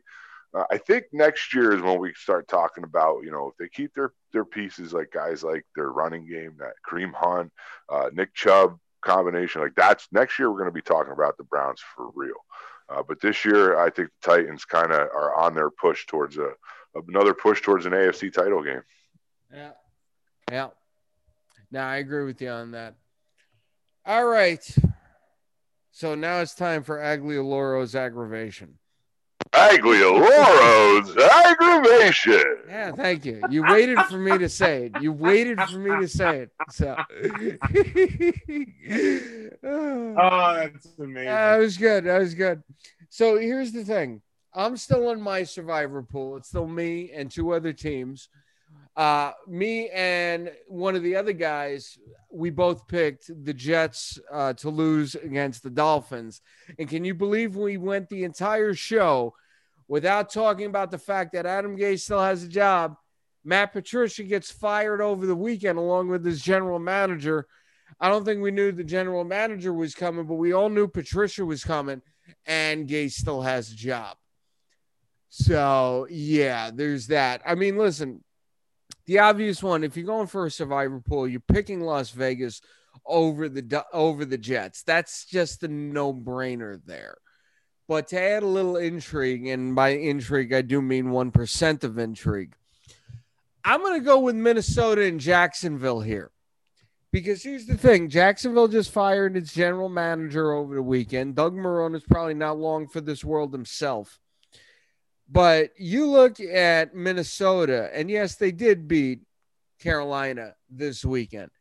Minnesota is a team that could definitely be beaten by a Jacksonville team uh, on a Sunday like this one. I mean, you know, it's funny. A few weeks ago, the Jets played the Chargers. The Chargers beat them. The Chargers, Dave, I know you remember a few years ago when the Browns were going through that 1 in 15 season. Who was the one in that 1 in 15? And who is the guy who said that the Chargers were going to win that game or we're going to lose that game? It was you. Dave. Oh man, it was Mike, you. You're, really put, you're, putting me on the spot right now. It was you. It was you. Oh, okay. I'm sorry. I, no, it was I you. you were referencing a player. No, no, no. Like, it was oh, you. Man, Mike. It was uh... you. It was you. I'm giving you some credit here. It was you who said that. Yes, you're welcome. I'm bringing this up because this game seems like, you know, I'm going to pick Minnesota in this game because I do think Minnesota should win this game. But I look at this and I see where Minnesota is at on the season. And I'm reminded of that Chargers team from a couple years ago that got beat by the, at the end of the season, 1 in 15 Browns to avoid being, uh, uh, having no wins on the season. And I feel like there's a little bit of that intrigue there. I feel like this team, this Minnesota team reminds me of that team. So again, I will go with Minnesota, but I picked this game because this is one of those that just remind me of that. So okay. Dave, yeah, Dave, who you got in this? Okay. Yeah. Um. I mean, Jacksonville really does seem to stay in games. Minnesota seems to stay in games, and mm-hmm. a lot of their games have just boiled down to which way the ball bounces. Um, with that said, though, I I have to go with uh, I got to go with Minnesota. I, I just have to. Mm-hmm. But I, I, think that I oh. think that's a good call on the pick, though. I think mm-hmm. that's a good call on on a game to mm-hmm. choose from because I could see that going either it's way. It's definitely one of those that I would not want. I'd like. I could see people picking this in a survivor pool, but I could also see this being the one that blows up horribly in your face. I really could see this. Like, I don't know what the line is or anything for the gamblers or anything like that. I'm not really much of a gambler myself because I suck with the lines and everything. But I could see this being one of the ones that if you pick this in any of those, you're sitting there on the edge of your seat at that game going, like, God, I hope I didn't fuck up my whole season here. Yeah. Yeah. Schmelrose, who you got? Allow me to extend your aggravation because I love it. I love it. I love it. when you do this, when you come in here and you're like, you know, this has intrigue. Jacksonville could upset Minnesota. Da, da, da. I'm going to take Minnesota. No, no, no, no, no. I'm going to take Jacksonville. Even if I give you one back, I don't care. I'm going to take Jacksonville, and I hope they win. I think Minnesota's a better team. I think they're going to win. But write me down for Jacksonville. Just because you said that and you went back to Minnesota, I hope Jacksonville wins and I can aggravate you that much more. Well, yeah, because well played, Larry. Well played. yeah, yeah. Because this is like this is like Las Vegas and the Chiefs from earlier in the season when I said the whole thing, and then you guys were giving me credit, and then Schmelrose shows up. No, you don't deserve credit. You didn't have the balls to go all the way. There you go. There you go. All right, fair enough. Good job, Schmelrose. All right, the toilet bowl of the week, Larry Schmelrose.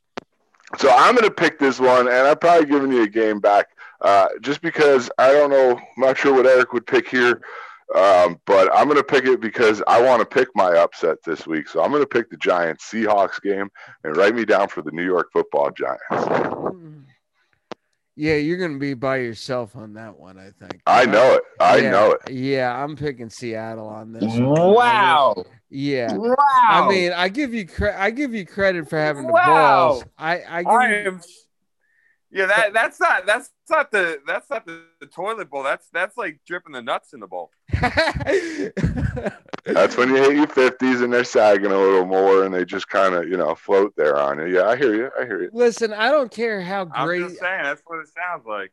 I don't care how good the Giants defense has played the last few weeks. I don't see any player on that defense being able to stop DJ Metcalf the way he's playing right now.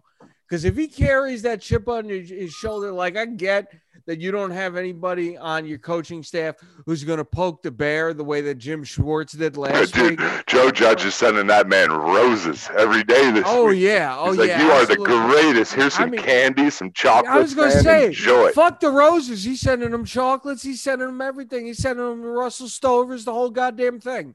Uh, little hearts, everything. Donuts, He's like, here, eat a lot of fattening, crappy food, man. It, it's going to be amazing. He's like, you're the greatest anyway, man. Yeah. Just keep eating. You're the best, dude. Just keep eating this crap. The They're way, like, you're right. Man. Seriously right. though, that the way D the way DK DK Metcalf looks physically, like I know you guys have seen pictures of that dude with no shirt on. I'm pretty sure he could crush boxes of Krispy Kremes every day and not gain a pound. Right. Like I was saying earlier, like he pound for pound, that man is the most physically dominant man in the NFL. Mm-hmm. Yeah. No, I, I just it, don't. I would say him and Derrick Henry. Mm. Him and Absolutely. Derrick Henry. Yeah, yeah, yeah. Without yeah. a doubt. And yeah. Like there are no guys in the league at any like Aaron Donald to me, like yes, he's one of the most dominant players in the league, but like Aaron Donald size wise compared to other guys is not for his position. You're not like wait, how do you look like that? Mm. That that's not normal. That's not natural. Like you look at Derrick right. Henry, you look at DK Metcalf, you look at those guys, and you're just sitting there saying to yourself, like, how do you look like that and do what you do? Mm. That is insanity. Like Metcalf's running a four, like a sub four three forty, and the dude is 6'4", 220 pounds, and he's like what six percent body fat, if that. Mm. I, was playing, I was playing against Derrick Henry in, in fantasy this week, and I'm watching Red Zone, and I'm just like, bro, would you guys please tackle that man? And then they handed the ball off to him. I was like, ah, fuck it, never mind. I wouldn't either. Like, Jesus, mm. dude. Yeah, exactly. Like, and, and Larry, you're a big dude, man. Like, I mean, you're a pretty big dude, and Derrick Henry would make you look small. I wouldn't. I wouldn't be moving. I know that. Like I, the only place I'd be moving is out of his way, and if I didn't get out of the way, I'd be just laying there for a while. Like, whew, I, am alive. I'm alive. I, I, tell you this, I'm just happy you guys went with that rather than focusing on the fact that I called him DJ Metcalf instead of DK Metcalf. So ah, whatever. We all they have a DJ Moore on that team, you know. yeah, but, uh, that, that, that's that's easy to do. But okay. anyway, I'm taking Seattle. Like, yeah. Larry, you're you can stand on that hill by yourself. Yeah, I will. No, I'll tell you. I'll tell you this. I, I, respect, I, want, I respect you dipping the balls in the toilet, though. Yeah, I'll tell you this. There's not one guy on that Giants defense I think can go up against them. Not one guy I think will be able to stop him. Like Logan Ryan's done good. The guy Bradberry's done good. Not one of them is going to be able to stop them. I think Graham's smart enough to give over the top help. Uh, I just feel like they're going to be able to. Yeah, have Martinez is going to be able to be a guy uh, he's a difference maker in the run game. Their their run game, they're going to be able to stop Chris Carson. My biggest concern, whether it's Daniel Jones or Colt McCoy, is just keeping the offense moving down the field and getting points. Just get points out of every drive. If you can find a way to get points out of every drive, I don't care what kind of points. I have faith in that defense. I have faith in my defense, and I love having. Yeah. Like I, to me, it's back to the Giants. Like before back to the Kerry Collins days, dude. That's where I feel like I'm at. Like our defense was out of this world, and we just had nothing on offense for so long. Somehow made a run one year to a Super Bowl that way. Like I love that. I love that. I would take that over a 50 point scoring team any day. That's just the way I am, you know. Well, I tell you this. Yeah, I mean, look, I'll, I'll say oh. that no, go ahead. It's Dave. all good. Like I was just oh. gonna say really quick. Like I, I oh think, well, oh, I, I, think you know Seattle's not Kansas City, mm. So you don't have to score a touchdown on every drive. Like you said, Larry, you just got to get points. Mm. They're not Kansas City. They're not going to be able to put up fifty on you if they feel like it. Like they, they're they're not Kansas City. So you are right. If they just score points and stay close, that game can come down to the fourth quarter, and then you never know. Well, listen, I, I, I all I'm going to add to that is I'll say this: yes, all you got to do is score points. The, the Seattle defense is easy to score points on, but whereas I feel like the Giants will be, you know, be happy to take the field goals, I have faith in Seattle's offense there. Giants can take the field goals. I'll take Russell Wilson. Uh, I'll take DK Metcalf, and I'll even take Chris Carson or whoever they put it running back. Because let's be honest, whoever the Seahawks put it running back, sooner or later he blows up for freaking 150 yards. So. Um, Puncher's apparently, chance, the apparently, uh, cousin. Uh, I'm sorry, Schmelrose, I didn't hear you on that one. Cousin David put in the chat room a link Kyle Fackrell was put on IR, leaving the Giants thin at the linebacker position. I'm okay with it. I'm all right with it. Okay. Next man up, baby. All right. All right. So that was the toilet bowl. Schmelrose, you got to do the Larry Schmelrose shit show of the week. Oh man, I've actually had uh, something lined up here. Let me just go back through the schedule uh, for the shit show that I kind of like because we're going back to the shit show in Chicago. Uh, we got the Chicago Bears versus oh. Detroit Lions in an NFC North, whatever you want to call it. I feel like Eric would call that. I feel like Eric would call that the shard. I do. Uh, it, it is kind of a shot, you know. Yeah. I mean, they're back to shit show Trubisky, um, but it's a hard one to pick, kind of. You know, you got the shitty Lions versus the shitty Bears. Uh, the Bears are a little less shitty, in my opinion, so that's where I'm going to go. Uh, plus, I don't mind watching a Bears game. My brother's a Bears fan, so uh, here's a shout out to Gary Schmelrose, and uh, you know, hopefully uh, the Bears take it and I get well, that pick. Well, just because we're talking about the Bears, rest in peace, Chris Farley. Just want to throw that in there, just because we're talking about the Bears. So uh, Saturday Night Live, man, I was a fan of Saturday Night Live up until about five years ago. So and Chris Farley will forever be the man. Gone way too soon. Um, you know, cheers this, to that. Thank you, thank you. Uh, this is a difficult one to pick, man. I mean, Patricia, the fact that he's gone is such a load off the Lions' shoulders right now I want to give them the boost. So I I you said it. I didn't know it until you said it. Foles is out, Trubisky is in. Yeah, Trubisky played all last game. Oh. Yeah, yeah. The uh, coach said he saw a different guy throughout the week in practice. Well, he wasn't a different guy on Sunday. So that means Trubisky's going to fail a steroid test at some point this week. Okay. All right. Fair enough. Um, you know something? Fuck it. I'm going with the Lions on this. I'm going to say the Lions win it. So Schmelrose picked Chicago, right? You picked the Bears? The Bears. The Bears. All right. I'm picking the Lions. I'm going with the Lions on this. I'm going to say they get the boost that we've seen from the other teams that have fired their head coach, whether it was the Falcons, whether it was the Titans. I'm going to say they get that same boost. I'm going to go with the Lions on this one. Dave, who you got? The one thing I know about the Lions and the message that gets sent to the team when you fire the general manager and the head coach mm-hmm. is that from top to bottom, and that means Matthew Stafford, yes, all the way down to the lowest paid player on that team, is not guaranteed a job in Detroit next year. That's right. So, with that being the case, I am taking Detroit. I think Chicago's D will keep it close early, but their offense will keep sputtering out and you're going to see uh, Detroit be able to put up enough points. And last I checked, the team that scores more points wins. So I think Detroit's going to be the team to score more points. Damn, did I go against you guys in every one of them today? Except the Tennessee game. Okay. Except right. the Tennessee so, game. So hey, got that. Hey, Larry, look at it like this. You might gain some ground on me. I mean, I'm kind of lounging in first place, just chilling, beat up, got a cold drink in my hand. There you go. I hear you, bro. I got a little cocky after that big week we had. You know, the only guy who went seven and one. Um, so I took it easy on you last week. You know, hey, I like I'm, to make my crazy picks for viewership to get our ratings up. You know, that's what I'm here for. Look, even uh, I don't worry about records. Right? Hey, Schmelrose, if that's the case, you need to start going 15 and 0. Listen, I'll you throw enough that. shit I'm against the wall, something that. sticks eventually. Right? You know what exactly. I mean? Exactly. A blind squirrel even finds a nut every now and then. All right. Um. So I think that'll about cover with football. But I mean, I I'll tell you the one thing we'll talk about. I brought it up very briefly.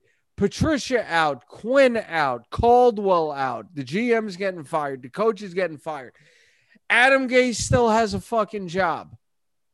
At this point, at this point, listen, we know Gase is going to last oh, season. Shit. How is it possible Dan Quinn gets fired, Bill O'Brien gets fired, Matt Patricia gets fired? Uh, I, I feel like I'm forgetting a lot of other head coaches who got fired this season. He still has a job.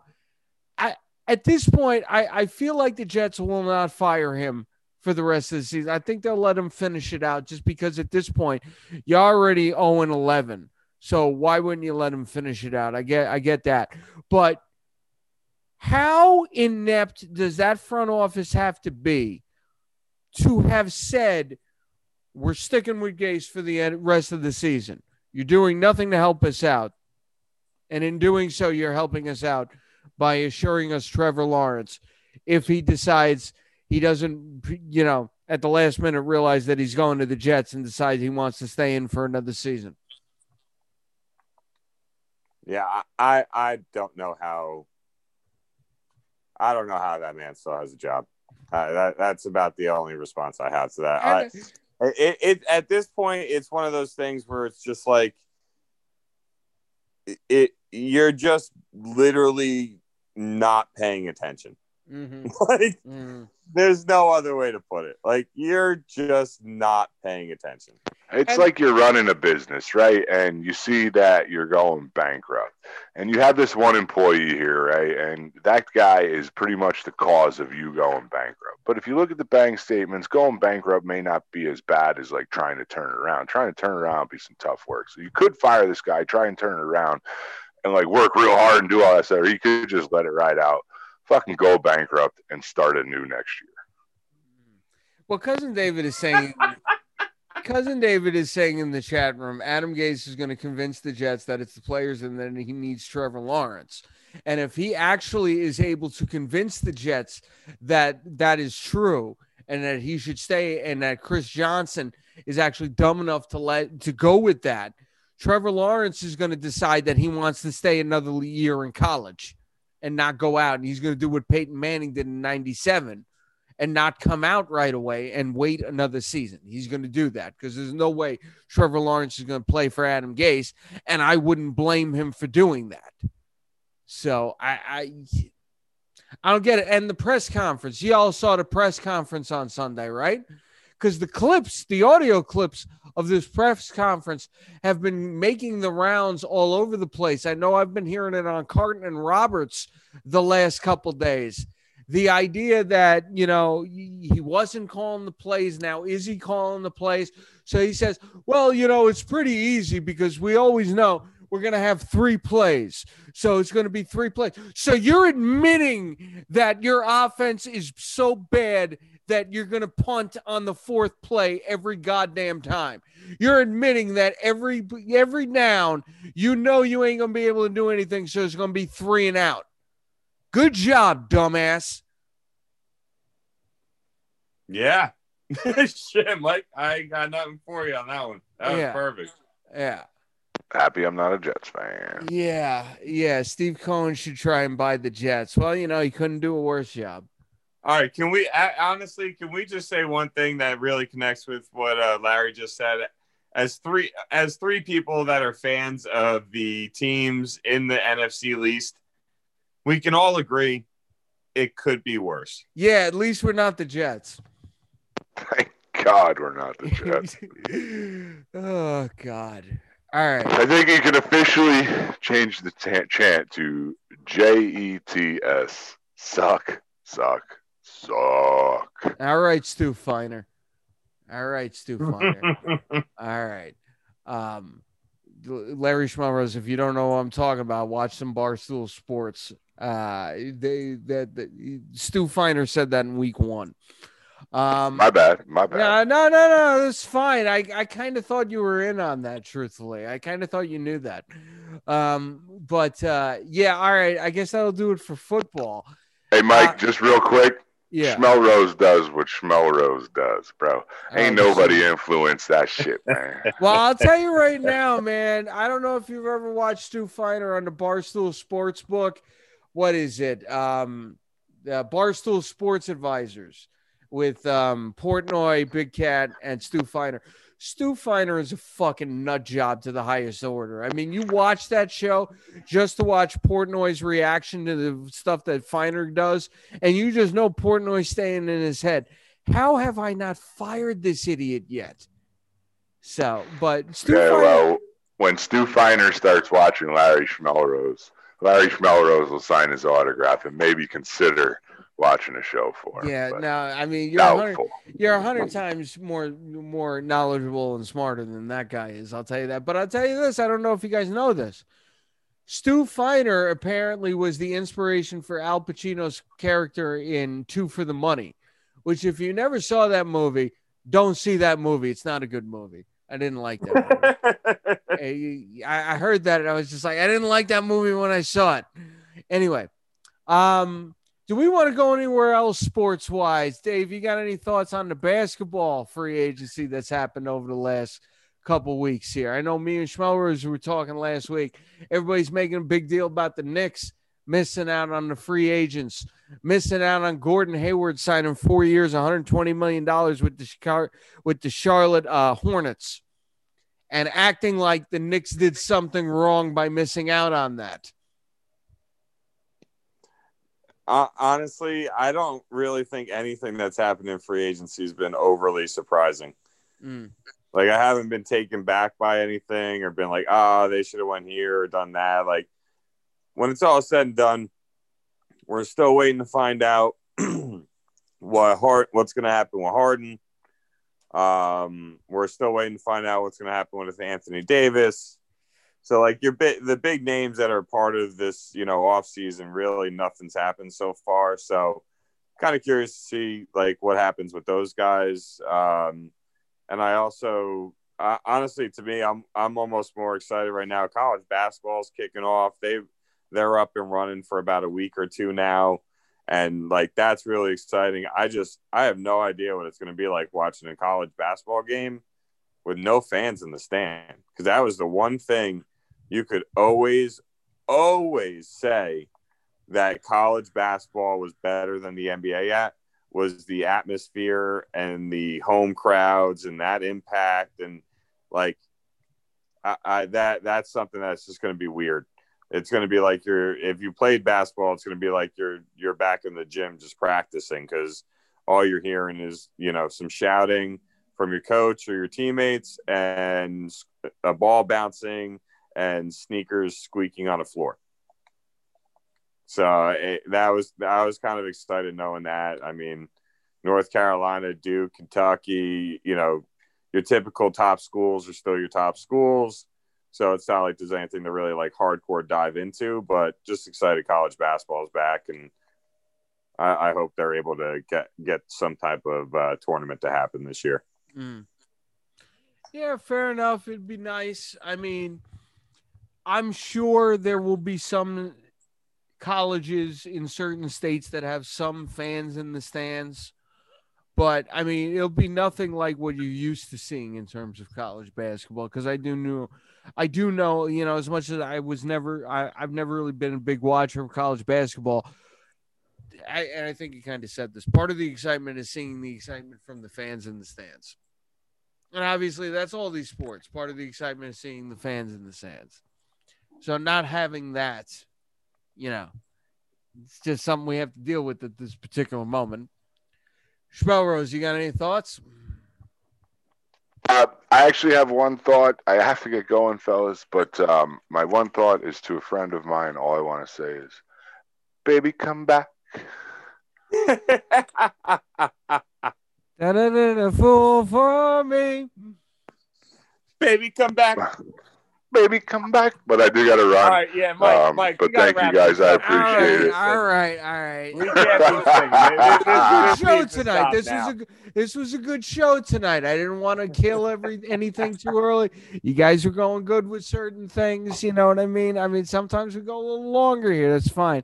All right. We'll wrap it up though. That's fine. Thank you everybody for listening out there. Let's do some final thoughts here. Last words. Dave Hastings. Team Tank, baby. Dallas top five draft pick. Let's go. All right, man. Larry Schmelrose. New York Football Giants, NFC least champs. All right. I'll, I'll... Larry, I'm getting you a shirt that says that. I swear to God. I listen. If I'm they do it, I'll wear it. Yeah, oh, I know NFC, you will. NFC least champs. That's pretty good. All right, I'm gonna say this just because he ain't here. Stay sweaty, guys. Thank you both for being here. I am your host, Mike Aglioloro. Thank you all for listening to us. Thank you, cousin David, in the chat. Thank you, everybody on all our various podcasting outlets Google Podcast, Apple Podcast, Spotify, Stitcher, TuneIn, Anchor. We thank you all for listening to us, no matter how you're listening to us. As I said, I am Mike Aglioloro, your host, and I will see y'all next week.